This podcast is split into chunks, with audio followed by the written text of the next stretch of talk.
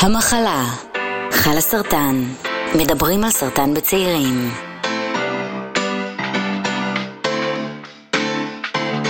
אז היי, ברוכים הבאים לפודקאסט המחלה, אני ענת שפירא, אני בת 40, זו פעם ראשונה שאני אומרת את זה בפודקאסט, אה, קשה אה, להגיד את זה עדיין. אה, אני מחלימה מסרטן שד, והיום אני מארחת את ערן בראונשטיין, בן 34, אב לשני זוגות תאומים בהפרש של כמה? שלוש שנים. שלוש שנים, אז משאית המדליות היא עומדת פה בחוץ, עושה ביפ ביפ ביפ. לא, לא בחוץ, ל- לאשתי, לנסוע לאשתי. אה, שמחלים מסרטן אשכים והקים את עמותת זוהר לזכויות והטבות של חולים אונקולוגיים. מה זה עמותת זוהר? עמותת זוהר קודם כל נקראת עמותה למרות שהיא לא עמותה, היא פרויקט התנדבותי. הקמתי יחד עם בחורה בשם אורן שהיא המרכז באמת של הדבר הזה, אה, והפרויקט הזה בעצם עוזר לחולי סרטן ובני משפחותיהם להתמודד מול גופים בירוקרטיים. כמו?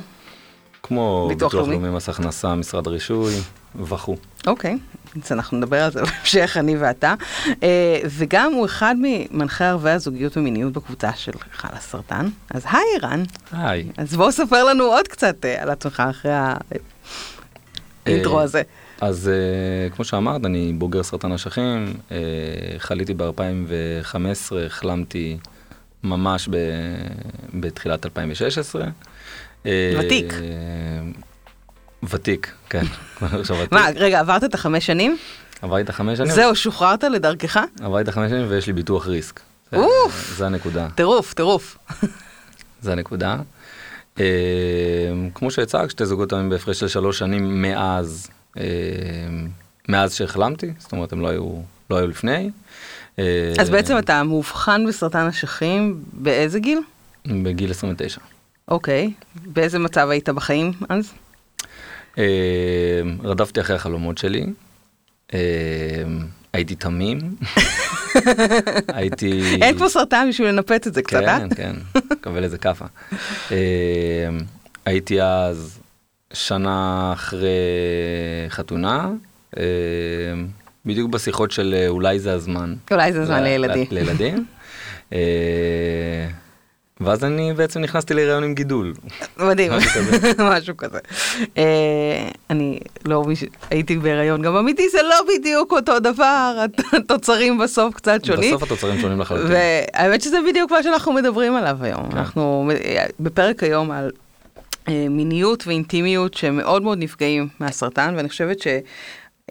זה בכל, קורה בכל סרטן, לא רק בסרטנים כמו סרטן אשכים או סרטן שד כמו שהיה לי, או סרטנים גניקולוגיים, זה משהו שנפגע בעיקר אצל צעירים, וגם אני חושבת שלא זוכה למספיק שיח ולא זוכה למספיק אה, התייחסות גם מהצוותים הרפואיים שמטפלים בנו, אבל בכלל.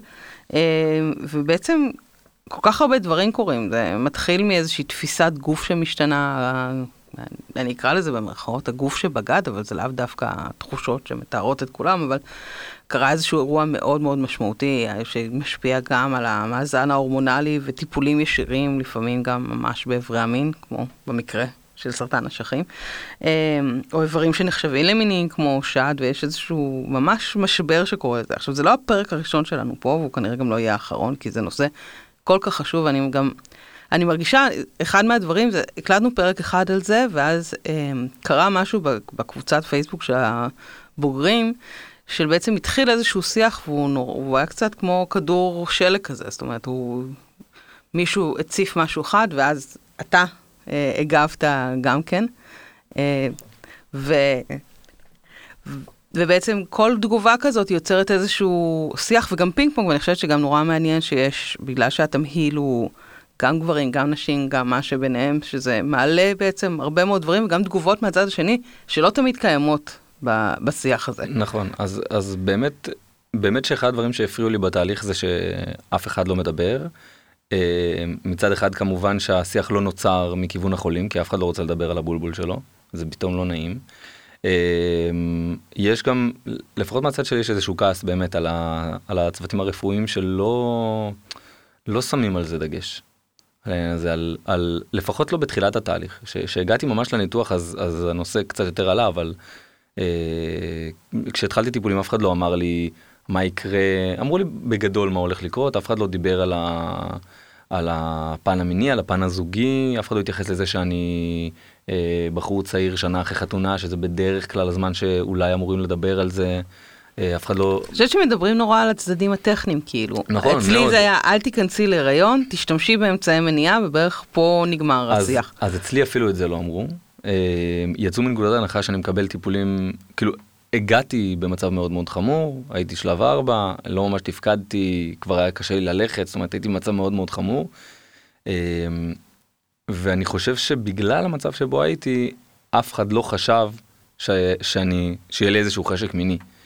אה, והיה חשק מיני בזמן הטיפולים? בסשן הראשון שעברתי לא, סשן הראשון הפיל אותי לחלוטין. סשן כימו. סשן כימו. אוקיי. אה, בקושי הצלחתי לקום מהמיטה, עברתי אותו, את שתי הסשנים הראשונים שלי באשפוז מלא.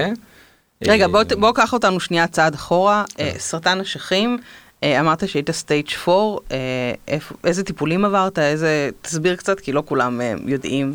אז הפרוטוקול נקרא BEP, אה, הוא בעצם פרוטוקול של שלושה שבועות, בשבוע הראשון זה חמישה ימים רצופים, באשפוז כזה, נכון? זה יכול להיות גם באשפוז יום, אוקיי. ברמת העיקרון. אבל זה כל יום בעצם מקבלים אבל טיפול. בשבוע הראשון זה כל יום, אה, בין חמש לשמונה שעות מחובר לאינפוזיה. אה, בשבוע השני אתה מקבל רק ביום שני, ובשבוע השלישי רק ביום שני. אוקיי. זאת אומרת, זה שבעה טיפולים שפרוסים על שלושה שבועות, שבשבוע הראשון זה המסה של החמישה טיפולים, אה, אחד אחרי השני. וזה הפיל אותך. ובפעם הראשונה הגעתי מאוד מאוד חלש, הגוף שלי היה ב... כבר התחיל איזושהי קריסה. אה, כאילו ממש זה היה בדקה ה-90 ואלף, לא בדקה ה-90. אה, ו... וזה ממש ממש הפיל אותי. לקח לי, בסשן הראשון באמת לא קמתי מהמיטה. אה, אחרי בערך חודש אני חושב שהתחלתי כבר אה, להיות יותר איזשהו פעיל, לחזור קצת לחיים שלי, אבל לא באמת חיים. אה. וחשב, כאילו, אני בכימו, בכלל זה לא היה... נכון, אני שומע. את זה מרוב האנשים. אה, אני אגיד לך גם מה שאמרתי לרופאה. כשבאתי לרופאה שלי, שדרך אגב הייתה מדהימה, אה, ושאלתי אותה, ביקשתי מאמא שלי לצאת מהחדר, ואמרתי לה, אני, תגידי, מה, מה עושים אה, עכשיו אם אנחנו רוצים לשכב? אז היא הסתכלה עליי בהלם, אמרה לי, יש לך חשק מיני? אז אמרתי לה, כן, למה לא? אז אמרתי, תקשיב, אני בחיים לא שמעתי על כזה דבר, שמישהו בשלב הזה יש לו איזשהו חשק. אמרתי לה, תקשיבי, זה שחודש לא היה לי חשק, זה מדהים. זה מעולם לא קרה.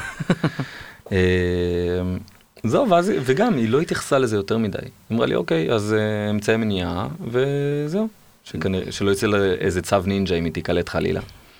וזהו, ופה זה נגמר. לא הייתה איזושהי התייחסות לדבר הזה. בטח שלא. לצדדים הכיפיים לא, לא והחשק הייתה, ו... לשום צד. ממש לא הייתה התייחסות לשום צד. ההתייחסות היחידה שהגיעה אה, הייתה לפני הניתוח שעברתי מצד המנתח. אוקיי. אה, שאמר לי שהניתוח, עברתי ניתוח אה, שנקרא RPLND, אה, שמוציאים ברמת העיקרון, פותחים את הבטן, מוציאים הכל החוצה. אה, זה גם היה התיאור המאוד מאוד ציורי של המנתח, אנחנו לוקחים מגש, שמים אותו על החזה, מוציאים את כל המים, שמים אותו על המגש, משהו ש... אה, גרפי, עם אביזרים גרפיים מאחור. היה קשוח מאוד. אה, מ- מנקים את כל מה שיש בפנים. אה, חלק מה, כמובן סרטן אשכים וחלק מה... חלק מהגידולים, חלק מהגרורות אה, הם באזורים שקשורים ישירות ל, למרכזי עצבים. אז אה, בעצם מה הסכנה שבעצם בניתוח, מה- מה יהיה התוצר ש... אז, אז לניתוח הזה היו שתי, שתי סכנות ממשיות. אחד, בגלל שהיה לי, אה, בשיא הגידול שלי בבטן תחתונה, אחת הגרורות התפתחה לגידול בבטן תחתונה של 17 על 13 סנטימטר. אה. שנדבק אה, לעורק הראשי. אוקיי, והסיכון היה שדימום העורק הראשי אה, לא יצליח להיעצר בזמן הניתוח. אוקיי. זאת אומרת, זה היה סיכון... שזה סכנת מוות. סכנת מוות בצורה משמע... משמעותית. אוקיי. הוא אמר לי, תשמע, 50% שלא נצליח להוציא אותך משם מצד אחד, מצד שני אתה לא יכול להמשיך לחיות ככה, חייבים לעבור את הניתוח. אה, אז זאת הסכנה הממשית. אה, אז וה- כשהוא מדבר איתך על סכנה כזאת, מי, אתה מצליח בכלל לחשוב כאילו על... אז קודם כל, אה, כגבר אני יודע להדחיק. ובפגישה עם המנתח, שהייתי שם עם אשתי ועם אמא שלי, אז שיחקתי אותה גבר. אה, הם לא הפסיקו לבכות, וחיבקו אחת את השנייה, ואני עמדתי בצד, אה, כאילו שום דבר לא משפיע עליי. אה, בפועל, בפועל אני חושב שעברתי איזושהי, אה, איזושהי התמוטטות בפעם הראשונה בחיים שלי, אבל אה, זה קרה לי רק בבית, שם באמת הצלחתי לשמור על קור רוח. אה, זהו, וזה בעצם היה הסיכון הראשון, והסיכון השני היה שבגלל ההתעסקות של ניקוי הגידולים והגרורות סביב מרכזי העצבים שקשורים לאיבר המין, אז יהיה איזושהי פגיעה. עכשיו, לא דובר על פגיעה בזקפה, לא דובר על פגיעה בחשק מיני, להפך. כלומר, האורגזמה לא תיפגע, מה שיכול להיפגע זה השפיכה. אה, וגם אז הוא אמר לי, יש, יש אה, אפשרויות להוציא את הזרע החוצה, זאת אומרת, הגוף ממשיך לייצר, אין שפיכה, ואם תרצו להיכנס להיריון ואתם צריכים אה, להוציא זרע, אז כמו שעושים לנשים שאיבת ביציות, אז אפשר לעשות שאיבת זרע לגבר. לא נכנסתי כרגע ל... לאיך עושים את זה, אני חושב שהפחיד אותי, יותר מדי הפחיד אותי, לא רציתי לשאול את השאלות. אמ, וזהו, ויצאנו החוצה מהחדר, ואני גם אה, אה, בדיעבד, בשיחה שעשינו לפני הפודקאסט, אמרתי לך ש, שהמוות, השיחה על המוות, אה, כל כך הפחידה אותי, ש, שכל הנושא של המיניות לא נגע אליי. אבל כשסיפרתי לאשתי על הפודקאסט לפני שהגעתי לפה, אז היא אמרה לי שאני חי בסרט ואני לא זוכר מה באמת קרה, כי בפועל המוות לא עניין אותי, וכל מה ששמעתי זה שאולי לא תהיה שפיכה. אמ, אז זהו, אז, אז יצאנו מהחדר שם, אני המשכתי לשחק אותה גבר, הם לא הפסיקו לבכות, הלכנו הביתה וחוויתי איזשהו התקף חרדה מטורף. אה, היה לי פריחה בכל הגוף שלא היה לי שום דבר כזה לפני, אני בדרך כלל בן אדם רגוע. אה, ויום אחרי זה הבנתי שאני צריך לעשות איזושהי, אה, איזושהי הסתכלות פנימית מאוד מאוד עמוקה, ו... ולהבין שזה המצב, ולהבין שהלחץ לא יכול לעזור לי, ואני צריך בעצם לעזור לעצמי אה, עד כמה שאני יכול. וזהו, והייתי יושב כל יום ועושה מדיטציות. מכין את עצמי לניתוח, שבסופו של דבר זה באמת עבד. אוקיי, okay, אז אתה מסיים את הניתוח, ומה קורה? מתאושש? אני מסיים את הניתוח, אה, אני חושב ששישה ימים, חמישה ימים או שישה ימים נשארתי באשפוז. אה, זה ניתוח קשה כי כל הבטן סיכות. כן, ניתוח בטן בעצם. נכון, זה ניתוח בטן לאורך ולרוחב. אה, לחלק עושים רק לאורך, אצלי זה לאורך ולרוחב. ברגע שזה לרוחב ותופסים סיכות בצדדים, אז אי אפשר להתיישר יותר מדי. אז במשך שבועיים אתה גם הולך מכופף, ולוקח גם המון זמן בכלל לקום. לוקח, לוקח כמה ימים עד שמערכת העיכול חוזרת לעצמה בכלל, אז יש, יש איזושהי התמודדות גם שם. Uh, בימים הראשונים אני חייב להודות שזה לא, נושא המיניות uh, uh, ירד מהפרק לכמה ימים הראשונים לפחות באשפוז. לכמה ימים? וואו, אצלי זה, מה, זה, זה, זה ירד לי מהפרק להרבה מאוד זמן, זאת אומרת, גם, אני חושבת ש... אוקיי, בש, אני עברתי חמישה חודשים של כימו. בזמן כימו כאילו בכלל לא היה. ואז יש ניתוח שד, ויש כל הזמן אירועים כאלה שהם הקרנות בשד נורא נורא כואב, בסופו של דבר, כאילו האזור הזה נורא נורא רגיש. וזה לא היה כל כך בכלל ב... כאילו, לא התייחסתי לזה בכלל, זה משהו שהתפניתי אליו, ואני מרגישה, זאת אומרת, לקח זמן.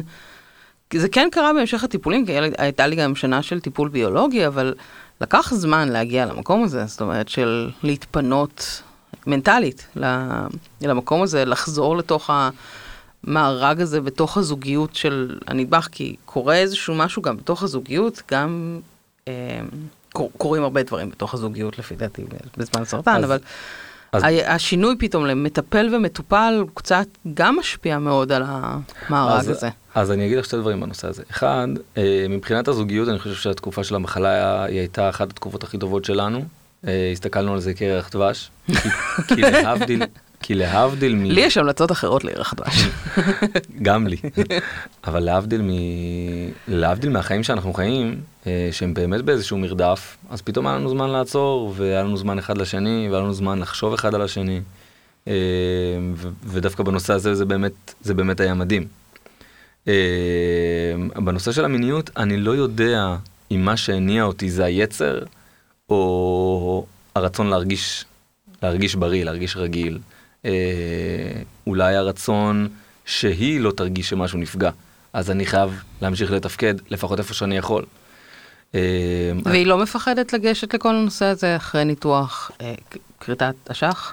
אז לפני הניתוח, כבר אני חושב בערך באמצע הכימו. כשאני חזרתי לנסות, אני עדיין לא יודע אם היא עשתה את זה כי לא היה לה נעים ממני. יכול להיות. כן, כן, לא, חד משמעי, חד משמעי. תראה, אתה נראה כמו ביצה אפורה כולך, קשה לי להאמין שיש שם תשוקה לדבר הזה. אני, אני חושב שזה היה אולי קצת, אולי קצת רחמים עליי, אולי קצת אה, רצתה לגרום לי להרגיש אנושי. זאת אומרת, אה, אני חושב שהיא נתנה מעצמה ב, בתקופה הזאת. took one for the team. לגמרי, לגמרי. כל הכבוד לה על זה. אבל זה, האמת שהסבלנות הזאת מהבני זוג, היא, גם שלי היה סופר סבלני ונורא אה, לא לחץ, לפעמים זה קצת היה...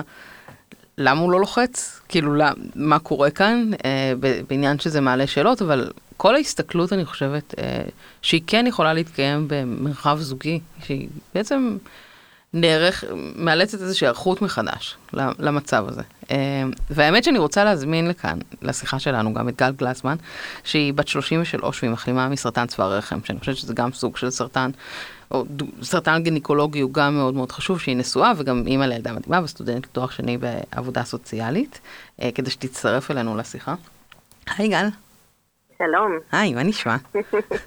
בסדר גמור. אני, אני מצרפת אותך בדיוק בנקודה הזאת, כי גם דיברנו על העניין של איך בעצם המערכת הזוגית כאילו יכולה לבוא ולהתאים, לפעמים היא לא תמיד מצליחה להכיל את הדבר הזה. זה הרבה להכיל. נכון. זה לא, זה לא הסכם שחתמנו עליו בהתחלה, בואו נגיד. זה המון. זה אה, המון, זה המון להכיל. אז נגיד, מה קורה בסרטן שהוא באמת באזור כל כך רגיש וכל כך אה, חשוב בעצם להמשך התפקוד המיני שהובאו?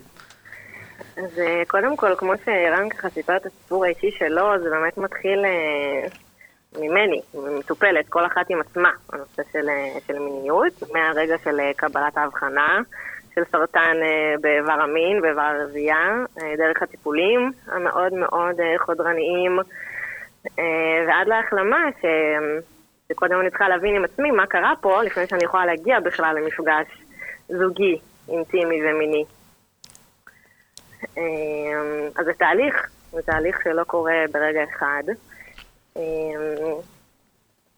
בסרטן צוואר, אני, אני אשאל, כי גם אתה בעצם, גם בעצם זה, חלק מהעניין זה טיפולים באיברי מין. אה, אני חושב, אני חושב ש... אני אשאל את זה בגבולות, זה לא נורא כואב? אז אני חושב שקודם כל סרטן אשכים הטיפול הוא לא באיבר המין. הוא לא באיבר, הוא נכון, אבל הוא, אה, כן. הוא לא באיבר המין. הבטן, הכל כאילו. לא, אז אני אומר, לא, הוא לא ישירות באיבר המין, וכריתת אשך אה, זה לא משהו, גם אם הוא כואב, הוא כואב נקודתי. אוקיי. זאת אומרת, יש איזה שהם כאבים מהניתוח, אבל אתה לא באמת יודע לשים את האצבע על איפה, זה, זה בכל הכל. אזור האגן, וזה נעלם, זה עניין של כמה ימים. באמת, כריתת אשך זה לא... זה ניתוח קל יחסי. למנתח. למנתח הוא קל מאוד. אז להבדיל, בסרטן צוואר הרחם, הטיפולים הם אה, פנימיים בצוואר הרחם, אה, וזה בהרדמה, לשאלתך. זה נקרא ברכיתרפיה, זה מגיע אחרי הקרנות החיצוניות ואחרי הכימו. אה, בשביל פינאלה ככה, בשביל הכיף, עושים לך אה, הקרנות פנימיות, שבעצם אה, זה בהרדמה ספינלית בגב, זה כמו באפידורל, הפלג גוף תחתון משותק, את בהכרה מלאה, את לגמרי מודעת למה שקורה, לכמות האנשים שמתעסקת לך בין הרגליים. וואו, זה, נש... זה כל כך קשה, באמת, כאילו, אני... למה בעצם יש כמות של אנשים? אה, זה כאילו כמו חדר ניתוח, זה לא ניתוח, אבל יש שם את המרדים שנמצא, יש שם את שני הרופאים הראשיים שמכניסים את המכשירים פנימה, יש שם עוד שתי אחיות שמסייעות. כמה טיפול... אחר כך מעבירים אותך ל-CT לבדוק אה, שהכל במקום. אז גם הטכנאים של ה-CT מתעסקים. זה תהליך. אני, אני, אני זוכרת, זאת אומרת, אה, בסרטן שד, כל הזמן הבדיקות ולהתפשט ולהיות בכל המקומות האלה, וכאילו יש איזושהי תחושה של... קצת ניתוק מהגוף באיזשהו מקום, כי כולם בודקים וממששים ולוחצים ומוחצים, ו... לגמרי. ואני חושבת שבאיזשהו לגמרי. מקום, אני, אני גם אמרתי לעצמי, ואני יודעת שזה לא פוליטיקלי קורקט לבוא ולהגיד את זה, אמרתי, לפחות זה לא סרטן גינקולוגי. כי לעבור את זה, זה, זה באמת נורא נורא קשה, כאילו לעבור את כל הבדיקות נכון. האלה, בבדיקה נכון. כאילו גניקולוגית זה קשה, וזה איבר שהוא... יש לנו multitasking כאילו, לעשות פה איתו. לגמרי. אז, אז עליי זה באמת נחת בברכיתרפיה. כי עד אז הבדיקות היו נקודתיות כאלה, והקרנות הן חיצוניות, אבל בברכיתרפיה זה כאילו כמו תור מאוד מאוד מאוד ארוך אצל הגניקולוג. זה להיות עם רגליים אה, פתוחות ומתעסקים שם, ובאמת הבנתי שם שאני צריכה לעשות איזושהי פעולה רגשית אקטיבית של, של רגע לנתק את עצמי מה, מהאינטימיות שבדרך כלל יש סביב ההתעסקות באיבר המין. זה עכשיו לא יכול להיות משהו אינטימי, זה לא יכול להיות משהו אה, נעים, זה לא משהו טוב, זה, זה לגמרי פונקציונלי ואני רגע, רגע לא שם. אז להשתקם מזה חזרה ל- ליחסים אינטימיים אה, וליחסי מין בזוגיות, זה, זה, זה דבר. זה דבר גדול. מעבר לזה שבמהלך הטיפולים, אה, מרגע בעצם קבלת ההבחנה, אמרו לי, עצרי יחסי מין. את לא יכולה עכשיו, את יכולה לעשות דברים אחרים, אף אחד לא אמר לי, את תתעסקי במיניות, אבל יחסי מין עם חדירה, אי אפשר, כי הגידול הוא שם. אז זה כבר אה, מעצור. אז איך, איך, אה, גדול. איך חוזרים בעצם? כי החזרה היא גם מאוד מאוד קשה, היא מורכבת, זאת אומרת, נכון. אה, בין אם נכון. להבין ש... לא יודעת, אה, האזור, צריך לחשוב על זה מחדש, כאילו, באיזשהו מקום, כי אני מרגישה שנגיד, אצלי זה סופר שברירי, כאילו, לפעמים זה יכול להיות תנועה אחת לא במקום, וטוב, בסדר, סיימנו להיום את הסיפור הזה. מהמם. זה דורש ממש גם הרבה סבלנות, גם הרבה אימון. אני חושבת שזה גם תופ... נכון. דורש מאיתנו איזושהי תפיסה חדשה על מה זה מיניות. לגמרי. לגמרי, זה, זה ממש מקום שאני מרגישה שאני נמצאת בו היום, ש... הבנתי שאני צריכה ממש לחקור מחדש את הדבר הזה. אה, גם עם עצמי קודם כל, אה, ולבנות מיניות מחודשת, כי לא התחברתי למה שאמרתם קודם, על ה... איך במפגש זוגי מיני יש, יש ציפיות. היא רצתה לרצות אותי, אני רציתי לרצות אותה, שהיא לא תרגיש שמשהו נהרס, ובאמת אנחנו מגיעים למפגש מיני, אינטימי מיני, עם הרבה הבניות קודמות והרבה ציפיות מעצמנו ומהצד השני. והרגשתי שזה מאוד תוקע אותי, ומגביל אותי, ומפחיד אותי, ומאיים עליי, ושאני לא מצליחה להתקדם שם. אז אמרתי לעצמי שאני צריכה לעצור רגע, ו- ולהתכוונן מחדש, ואולי להוריד את, ה- את המתח סביב זה, ואת ה- את הציפיות מעצמי, וגם באמת לקבל את השינויים, כי בייחוד בסרטן צלע הרחם יש שם ממש אה, שינוי אנטומי. ההקרנות שם אה, גורמות ל- להצטלקות של הרקמה. ו- וצריך לקבל את זה שזה לא יהיה כמו פעם, וגם בכלל, כניסה לגיל המעבר. אה, עוד- עוד מתנה. לא. כן. אבל אני, אבל, המינים. אבל חשוב לי להגיד כן. שיש דברים שיכולים לעזור במצב הזה. זאת אומרת, גם, אה, בין אם זה פנייה לאנשי מקצוע, שיש להם את הידע הזה, נכון. ובחלק מהבתי חולים, אה, אנחנו גם, אני חושבת שאנחנו נוסיף בפודקאסט הזה של הפודקאסט, נוסיף קצת איך אפשר אולי לפנות, או לעמוד של המיניות. אה, באתר של חלאס, כי יש מענה לדברים האלה. לצערי אני מרגישה שצריך להיות מאוד אקטיביים במענה הזה. זאת אומרת, נכון. אף אחד לא ישאל אותך, אז רגע, אז ביחסי מין, אז גם, אתה גם נהנה, יש חשק, כאילו זה לא שאלות שבכלל מגיעים אליהם וצריך להגיע אליהם, אנחנו צעירים, אנחנו נכון. חיים, אנחנו נכון. רוצים לחיות, רוב- כאילו. נכון, רוב הצוותים בכלל לא מתייחסים לזה, וגם ככל הנראה לא יתייחסו לזה בזמן הקרוב. ככה לפחות זה נראה. למרות שמתחילים להקים כל מיני מרפאות מיניות, אה, אני, אני לא זכיתי, אבל אני תוהה אם, אם זה משהו אקטיבי שהרופא עושה. שכמו שהוא נותן לך מרשם לאיזשהו משהו ספציפי, הוא גם אומר לך, תראה, גם כדאי שתבקר שם. זה חשוב אני- ממש. אני- חשוב אני כן. חייבת להגיד ש... שלי כן הצ- הציעו, כאילו מהרגע הראשון, שאולי באמת אה, זה לא מתאים באותו רגע, כי את, את בכלל לא פנויה לחשוב על זה, אבל כל פעם שאני מגיעה לרופא לביקורת, הוא שואל אותי אה, די בפתיחות, ואיך הולך בתחום הזה? אם חזרת לקיים יחסי מין, איך את מרגישה, יש לך כאבים? והוא הציע לי כבר כמה פעמים להיפגש עם אה, מטפלת מינית, אבל כמו שאת אומרת, זה לא מרגיש נגיש, זה לא, הוא לא אומר לי, תקשיבי, יש מישהי, קחי, תיפגשי איתה. זה אוקיי. היה מין כזה, אני, אני אעשה טלפונים לראות מי באזור שלך, או... אמ, זה גם משהו ש, שעולה כסף, זה לא שירות ש, שמנגישים לך אותו. אז יאללה, בואו אני, אני, חושב. שזה, אני חושב שזה מדהים קודם כל שזה מגיע ממנו בכלל זה שהוא אה, מניע את התהליך אצלך. אה, זה, לא- לא לא מושלם אבל אולי זה באמת איזשהו צעד בדרך. כן. נכון? זה שהוא מודע לפן הזה, שהוא לא, לא משתיק אותו. הוא... אני חושבת שזה מאוד חשוב לו עוזר. שאני אחזור לתפקוד מיני. זה חלק, מ... הוא רואה את זה כחלק מההחלמה, וזה באמת... אה, זה חלק חשוב מההחלמה, זה חלק חשוב מתחושת נכון. החיות. ו... אז דבר ראשון, אני, כאילו, אני רוצה קצת שנסכם כזה, אז דבר ראשון, זה נורמלי להרגיש שלא הכל בסדר ולא הכל מתפקד. זה דבר ראשון. דבר שני, זה גם יכול להשתפר. נכון. זה לחלוטין יכול להשתפר. לא, אני, אני דרך אגב, אני לא סיימתי את, ה, את, ה, את הסיפור שלי, אה, אבל אחרי הניתוח כן, השפיכה שלי נפגעה, אה, ובהתחלה זה היה שוק מטורף מבחינתי. אה, אם במהלך הכימותרפיה, למרות שנראיתי כמו ביצה אפורה, אה, יש אה, או- אטרקציה- אטרקטיביות מסוימת. כן, חבל הזמן, יש, לזה קהל יעד. יש לזה קהל יעד. אמ, אז אני חושב שאם שם החשק שלי לא נפגע, זאת אומרת, הדימוי שלי נפגע, אבל בסופו של דבר אני גבר. זאת אומרת שאני קוף. אני יודע להדחיק, ויש דברים שצריך לעשות, אני פשוט עושה אותם, אנחנו לא חושבים יותר מדי. אז אחרי הניתוח זה כבר לא עבד לי. זאת אומרת, ההדחקה הזאת לא עבדה לי יותר. אמ, חשוב להגיד, כי יש זקפה ויש אה, כביכול אורגזמה שהיא מאוד מאוד חלשה, למרות שאמרו לי שהיא לא תיפגע בכלל, היא נפגעה מאוד, אה, ושפיכה לא הייתה לי בכלל, וזה היה הלם אה, נוראי בשבילי. אה, זה מבלבל, אה? זה מבלבל מאוד כי כלום לא קורה. מה שאתה מצפה לו, לא קורה. וואו. ואני זוכר ששיתפתי שיתפתי גם את אשתי, אה, היא ניסתה לשכנע אותי שזה שום דבר, והפעם הראשונה שהיא חוותה את זה היא גם בכתה. זאת אומרת זה באמת היה הלם מטורף. אה, לא היה לי מושג כמה הדבר הזה יכול להשתפר, אבל זה, זה הלך והשתפר וחזר על עצמו. אה, גם היום שזה לא חזר לעצמו לחלוטין, זה קרוב מאוד לשם. אז חשוב לי כן להגיד את זה, שגם אם איזשהו משהו נפגע, לגוף שלנו יש יכולת מדהימה לתקן את עצמו.